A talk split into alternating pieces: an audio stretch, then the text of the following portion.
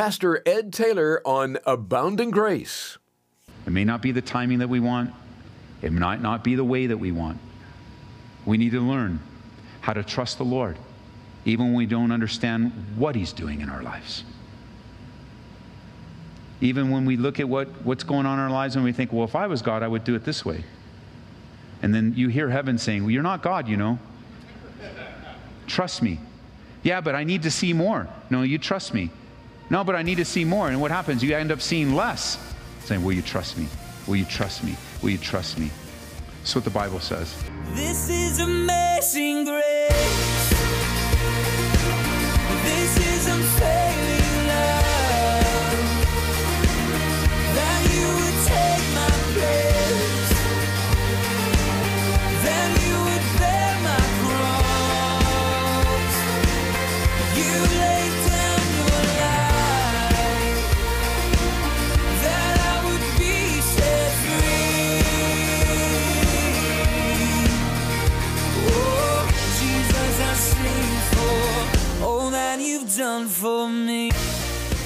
Have been many notable rebellions in world history, some righteous and some far from it. But no rebel pays so great a price as the one that chooses to go against God and his people. As our study of 2 Samuel nears its conclusion here on Abounding Grace, we find Sheba leading a great rebellion against David. And he sought to bring a division among God's people. Though this was no doubt disheartening for David, he was faithful to God's call and persevered through this trial. Today, we join Pastor Ed Taylor in 2 Samuel 20 and learn not only the terrible price to be paid for those that choose to rebel as Sheba did, but also how to respond when jealousy, selfishness, and pride drives your attackers. And this is what Charles Spurgeon said to a group of young men that were going into the ministry. It's in a book he, he, that, that's entitled Lectures to My Students. And he had a lecture there. And it might, that, this might also be in the, in the public domain. You can search for it. But the lecture is called A Blind Eye and a Deaf Ear.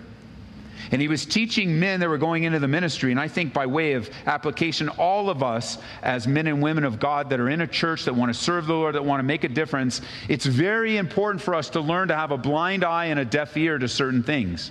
That's just another way of saying what I've shared with you many years to learn how to have a thick skin while you maintain a soft heart. To not, every, not let everything affect you, not let everything take you down, and learn just, hey, man, I'm going to have a blind eye to that in order to be effective. And I'm going to have a deaf ear to that in order to be effective. And here's what he says, and I quote Avoid with your whole soul the spirit of suspicion which sours some men's lives, and to all things from which you might harshly draw an unkind reference, inference, turn a blind eye and a deaf ear. Suspicion makes a man a torment to himself and a spy toward others. Once begins, to sus- once begins to suspect and causes for distrust will multiply around you, and your very suspiciousness will create the major part of them. Many a friend has been transformed into an enemy by being suspected. Do not therefore look about you with the eyes of mistrust, nor listen as an eavesdropper with the quick ear of fear. To go about the congregation ferreting out disaffection like a gamekeeper after rabbits is a mean employment and is generally rewarded most sorrowfully. That's what's happening with Amasa here. Because of his delay, people are suspicious of him. And you, you, you might be saying, Ed, how did you get that out of that verse? Well, I got it out of this verse and some of the other ones we're about to read. It's the context. So let's move on to verse 7. So Joab's men, with the Cherethites, the Pelethites, and all the mighty men, went out after him, and they went out of Jerusalem to pursue Sheba, the son of Bichri. And when they were at Large Stone, which is now in Gibeon, Amasa came before them. So he shows up. And Joab was dressed in battle armor. On it was a belt with a sword fashioned in its sheath at his hips, and he was going forward. It fell out. And then Joab said to Amasa, Are you in health, my brother? And Joab took Amasa by the beard with his right hand to kiss him. But Amasa did not notice that the sword that was in Joab's hand, and he struck him with it in the stomach, and his entrails poured out on the ground. And he did not strike him again, thus he died. Then Joab and Abishai, his brother, pursued Sheba, the son of Bichri. Joab not only did he not like being replaced, I believe Joab's making a decision not just of revenge here, but of suspicion. And when Amasa finally does show up, he takes the advantage, takes the opportunity to go, I'm going to save David any of the grief. This guy's not for us. And he pulls a little trick on him and pretends to be affectionate to him, you know, kind of greeting him as men in his army. And he kills him and he leaves him laying there in a pool of blood to take off after Sheba. In verse 11, it says, Meanwhile, one of Joab's men stood near Amasa and said, Whoever favors Joab and whoever is for David, let him follow Joab. But Amasa wallowed in his blood in the middle of the highway, and when the man saw that the people stood still, he moved Amasa from the highway to the field and threw a garment over him when he saw that everyone who came upon him halted. And when he was removed from the highway, all the people went on after Joab to pursue Sheba, the son of Bichri. So, Amasa, the general, they don't know what's going on in Joab's heart or anything. This is a very practical thing. Amasa's dead. He's wallowing, and it, it's very obvious on the road. And everybody passing by doesn't want to go to war anymore because their general's dead, and they're not going forward. So somebody wised up and moved him off and said, if you're for Joab and David, then you need to follow him right now. But they wouldn't move with this, with this body here. Somebody removes him, verse 13, from the highway, and they take off to fight. And he went, verse 14, through all the tribes of Israel to Abel and Beth Maacah and all the Berites. And so they gathered together and also went after Sheba. Then they came and besieged him in Abel of Beth Maacah, and they cast up a siege mound against the city, and it stood by the rampart. And all the people who were with Joab battered the wall to throw it down. So Sheba gets to the city of Abel, and then there's a battle that takes place. The men of Joab surround the city, begin to destroy the city's walls, enter in to destroy Sheba and his troops. And even though this is warfare in its raw form, it becomes a type and a picture of the ongoing battles in our own lives. I mean, this is real war. Um, and unfortunately, for some of you, you've seen real war with your own eyes. So many of us haven't. Uh, but we're grateful for you standing in the gap for us and for our freedoms here and some of the things you've had to see and experience. That's what this is. This is just real war. It's raw. It's kingdom against kingdom. And this insurgent that has many people following him is being dealt with by the army. But it becomes a picture in our lives. You're in a real battle. When you and I are in the flesh, when you and I are not walking in the Spirit, we're, in, we're acting in a way of usurping the kingdom of God in our lives. We're acting in a way where we are not for God, we're against God. And that's never a wise choice to make on our behalf. We're never going to be successful. We're always going to be butting our heads up against the wall, and we're going to be finding ourselves erecting these walls, trying to fortify our own little kingdoms and trying to fortify. But the people of God, you know, the Lord will come and He will try to knock down the walls. There's a battle going on here. There's a battle between the insurgents with, um, with with Sheba and the people that decided to follow him. And now we have Joab leading the army and on behalf of David and the kingdom. And oftentimes when we think of war, we think of the two battles. But listen, we're learning something here, and that is innocent people are being hurt over this. Innocent people are caught in the middle. These are innocent people in this city. They woke up in the morning to eat food and have breakfast, and the kids to play in the streets. They woke up in the morning to clean their clothing and to go to work and make things. And they, they woke up in the morning only to find that somebody that doesn't care anything about them has penetrated the walls of their city and brought upon them the consequences of their own decisions. And as we look at that in our own lives, how careful we need to be that we re, that how careful we need to be to remember the innocent people. The innocent people that we might get caught up in our own battles instead of seeking the Lord and taking people to the Lord. Let me show you something before we finish the chapter in the few minutes we have remaining. Turn back to 2 Peter, would you? Chapter 3, verse 8. 2 Peter chapter 3 verse 8. Sheba runs to the city of Abel. He goes into the city and he brings the warfare into the city of a people that didn't ask for it and didn't want it. And now they're caught in the middle. And just like the enemy, they come they come in and and disrupt. Well, really, not even disrupt isn't even the right word. The, Sheba becomes a picture and a type of the devil coming into a fortified city, finding in one little area coming in. And he doesn't just disrupt the city, he brings division in the city. And, and he brings a, a picture of division when it comes to their allegiance and their loyalty. Notice with me in 2 Peter chapter 3, uh, verse 8 there. And let me get there with you.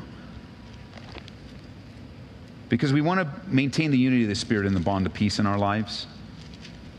We want to be careful with this. Notice with me verse 8. But beloved, do not forget this one thing. Go to 1 Peter chapter 3. 1 Peter chapter 3, verse 8. So notice now, verse 8, chapter 3. Finally, all of you be of one mind, having compassion for one another, love as brothers, be tenderhearted, be courteous, not returning evil for evil or reviling for reviling, but on the contrary, blessing, knowing that you were called to this, that you may inherit a blessing. One of Satan's most used and worn out tools is disunity among the brothers, among the sisters. And we need to watch out for division. In Romans chapter 16, verse 17, it says, Now I urge you, brethren, note those who cause divisions and offenses, contrary to the doctrine which you learn, and avoid them. For those who are such do not serve our Lord Jesus Christ, but their own belly, and by smooth words and flattering speech deceive the hearts of simple. And so the devil will throw all his weight into disrupting unity among the brethren within the family of God. Why? Because Psalm 133, verse 1 says this Behold, how good and how pleasant it is for brethren to dwell together in unity. There's such a sweetness of being in unity not just in agreement, not just when you agree with somebody, that's not necessarily unity. The Bible is speaking of a unity in the Spirit, where we are loving one another, compassionate toward another, uh, cutting each other slack, encouraging one another, strengthening one another. And it's neat. If you're taking notes, consider some of the things that he tells us to do when it comes to maintaining unity. Number one, be compassionate, have a compassionate heart.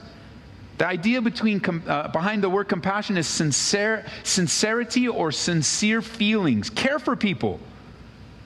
Care for people. I've asked this question multiple times in the last couple weeks when it comes to some interviews that I've been doing, and I ask, What's a pastor's heart to you? I just ask, What's a pastor's heart to you? And what I'm looking for is a person that cares. That cares about the Lord, cares about people. And with that definition, we can all have a pastor's heart. But if you don't care, you don't have compassion on people, you don't cut them a break, you don't give them some slack. Not only that, but we're to respond with brotherly love. That's something that is not agape love. Agape love is, is almost the impossible love through us. Brotherly love is a choice on your part brotherly love. You can choose to love someone and care for them. You can just choose to be a brother to them and a sister to them. It's brotherly love. Not only that, but he says tenderhearted. Tenderhearted. Just sensing the leading of the Spirit to look out for others, to be sensitive to them, to meet their needs. Courteous. How do you avoid un- disunity? Compassion, brotherly love, tender hearts, and courteous. Just being courteous. Another way of thinking of being courteous is humility, putting others ahead of ourselves, thinking of others more highly than ourselves. We're a family here. Of all the ways that God describes the, the church, the one that's most dearest to our hearts is the family of God. We're brothers and sisters in the Lord that no matter what our age, what our background, what language we speak, what the color of our skin is, where we live, who we are, where we, what our past was, in Jesus Christ, we become a part of a family. We're adopted in the family of God. And for some people, the family of God is closer than their own blood family. You've been adopted into a new. You got a whole. Maybe you grew up as a sing, as a as a. Uh, you grew up as an only child. Well, in the family of God, no more you're not getting all the attention anymore. We all get to lavish love on one another and compassion and tenderness. And, and if you grew up in a large family, then you totally understand some of the things that I shared. Because you have all your siblings and all the friction and all the craziness and all the drama. And what got you through it? Love. And for some of you, you didn't get through it until you got saved. And you began to look back and go, man, I just want to love them because I want them saved.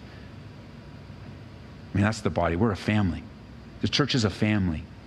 But the family's under, under, under siege so often. maybe a large part of the family, maybe a small part of the family, but listen, some of you don't even have family outside of the body of Christ. But this is the one that God adopted you into.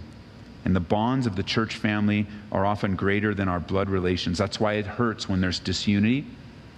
That's why uh, flesh inspired heartlessness is among us. That's why the heart of Jesus is seen through love, compassion, tenderness, and courtesy. And, and, and this is true for any church. Like, this isn't, this is true for every church. It doesn't matter where you fellowship, it doesn't matter what your family, whether your church is 10,000 or 10. This is the truth of God's word. This is, this is the way it is. There's always going to be attempts to divide you from one another, but ultimately divide you from your God. From your God. And some may say, but wait a minute, Ed, I've been wronged, I've been hurt, I received the short end of the stick. They gossiped about me, they lied, she really hurt me, did it on purpose. And verse 9 says, don't return evil for evil. That's what it says. You've been reviled. That word means to be spoken of because, like Shimei, we saw last week, Shimei, the cuss, the, you know, the guy with the foul mouth and the rocks in his hands, throwing them at David. Don't revile for revile. You, you don't do it. But on the contrary, bless them, knowing that you were called to this and that you'll inherit a blessing. Someone hurt you, someone returning evil for evil, or the temptation. Jesus' way is that we don't do that. He wants us to look to Him and be the strength in Him. The Bible says that love is not rude, it's not self seeking, it's not easily angered does keeps no record of wrongs. Love does not delight in evil, but rejoices with the truth. And so Peter says, on the contrary, blessing. On the contrary, blessing. Knowing in verse 9 that you were called to this. This is God's calling in your life. So check this out. Let's close up in 2 Samuel. Come back there with me. The city's under siege. Abel is, the city of Abel is brought into a fight that wasn't theirs. They're going to lose everything. Joab is a madman. He's going to prove to David that Amasa was the wrong decision. I mean, he's got a lot of stuff going on in him. But notice this in verse 16. Then a wise woman called out from the city. And let me just say, I thank God for wise women and wise men that cry out from the city that speak up when no one else speaks up, when, tell, when they tell the truth, when no one else wants to tell the truth. Just be that wise woman and that wise man. She, she put her life on the line right here. She reminds me of, of Rahab taking a chance. She reminds me of every godly man and godly woman that would stand up for what is right, what is true, what is noble, no matter what the cost is this wise woman. Mark it. Say, you might even put a little note in your Bible make me this wise woman. If you're a man, you can write man. Give me this wisdom. Here, here, please say to Joab, Come nearby that I may speak with you. And when he had come near to her, the woman said, Are you Joab? He answered, I am. Then she said to him, Hear the words of your maidservant. And he answered, I'm listening. Then she spoke, saying, They used to talk in former times, saying, They shall surely ask counsel at Abel, and so they would end disputes. I'm among the peaceable and the faithful in Israel. You seek to destroy a city and a mother in Israel. Why would you swallow up the inheritance of the Lord?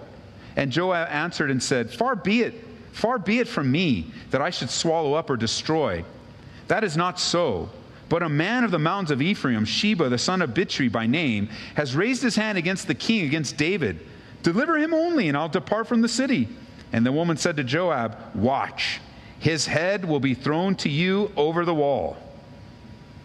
That's a crazy lady right there, man. She's, she's wise. Don't want to be messing with her. Then the woman in her wisdom went to all the people, and they cut off the head of Sheba, the son of Bichri, and threw it out to Joab. Then he blew a trumpet, and they withdrew from the city, every man to his tent. So Joab returned to the king at Jerusalem, and Joab was over all the army of Israel. Benaiah, the son of Jehoiada, was over the Cherethites and the Pelethites. Adoram was in charge of revenue. Jehoshaphat, the son of Ahilud, was the recorder. Sheva, the scribe. Zadok and Abiathar, the priests. And Ira, the Jairite, was a chief minister under David. So the city is about to be destroyed. Innocent people are about to die, and the cry of a wise woman comes out. And praise the Lord for the voices of wise, brave men and women. Praise the Lord for that. She speaks up for the innocent, intercedes on their behalf. I think of every man, woman, and child that stands in the gap for a baby in the womb who has no voice. Every brave, courageous, there aren't many, but there need to be more. I think of all those that are patrolling the city tonight, standing up for those that have no voice, and maybe even standing up for a few that their voices are against them, running to danger, not away from danger, standing in the gap, wise men and women. I think of those that would stand in the gap when they see division and disunity and say, I won't have this in the church of God. I won't accept it. Where they see a home, a family. Praise God for the men and women. When they see a home, a family on their block, or maybe they've connected with someone in their church family, and they see it about to be destroyed, and they stand in the gap to rescue and to save as many innocent men and women as they possibly can. To save a marriage from divorce to, to save a marriage from adultery, to save a kid from some harm or some hurt. Listen, there is so much opportunity, friends, for you and I to be the wise men and women of this world, to stand in the gap and to be the salt and the light in a world that refuses to accept the truth of God. That's his call upon our lives. His call upon our lives is to be the men and women that reflect the salt and the light of Jesus Christ. Joab, he's acting reasonable here. It's kind of an interesting study, Joab, because there's times when he's unreasonable and just unpredictable, and times when he is. He's reasonable here. Okay, you guys are a prominent city. Thank you for reminding me. Filled with innocent people, just give me his head, and that's enough for me. And it ends. Sheba's rebellion, like Absalom's rebellion, ended quickly suddenly. Why? Well, because God's will always prevails. It may not be the timing that we want, it might not be the way that we want. We need to learn how to trust the Lord, even when we don't understand what He's doing in our lives. Even when we look at what, what's going on in our lives and we think, well, if I was God, I would do it this way. And then you hear heaven saying, well, you're not God, you know. Trust me. Yeah, but I need to see more. No, you trust me. No, but I need to see more. And what happens? You end up seeing less. Saying, Will you trust me? Will you trust me? Will you trust me? That's what the Bible says. This is how you should pray, Jesus told us. Father, may your name be honored. May your kingdom come. You give us our food day by day and forgive us of our sins, just as we forgive those who have sinned against us. And don't let us yield to temptation. Remember, Everything in life, God allows, He permits, or He sends in order that His name might be honored, that His will might be done, that His kingdom might be established. And so be that wise woman and that wise man in your life. Trust God even when you don't understand what's happening. Thanks for listening to Abounding Grace with Pastor Ed Taylor. We're airing a series based in 2 Samuel, and I'd imagine this is just what many of you are needing to hear right about now. If you'd like to request today's study on CD for $2, please call 877 30 GRACE. That's 877 304 7223. You can also access the studies online at calvaryaurora.org. Another way to listen to Ed's teachings is through the Calvary Aurora app. Search for Calvary Aurora. And as you do, you might also download the Grace FM Colorado app for more biblical encouragement. Thanks for your generous gifts to support Abounding Grace. Your donation will serve to help us bring these daily studies to your station and many others like it every day.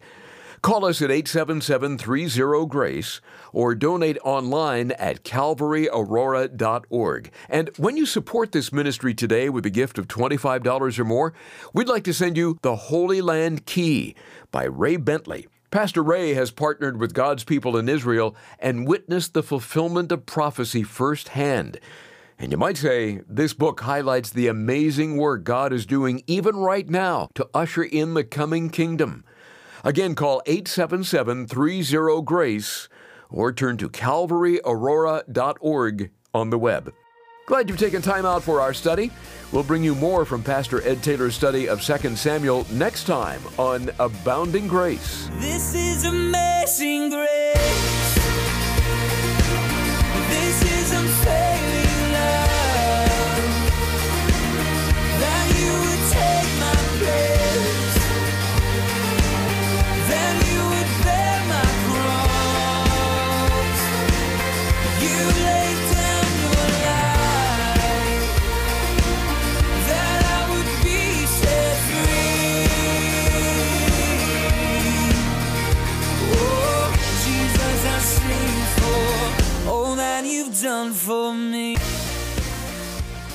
Abounding Grace is brought to you by Calvary Chapel, Aurora.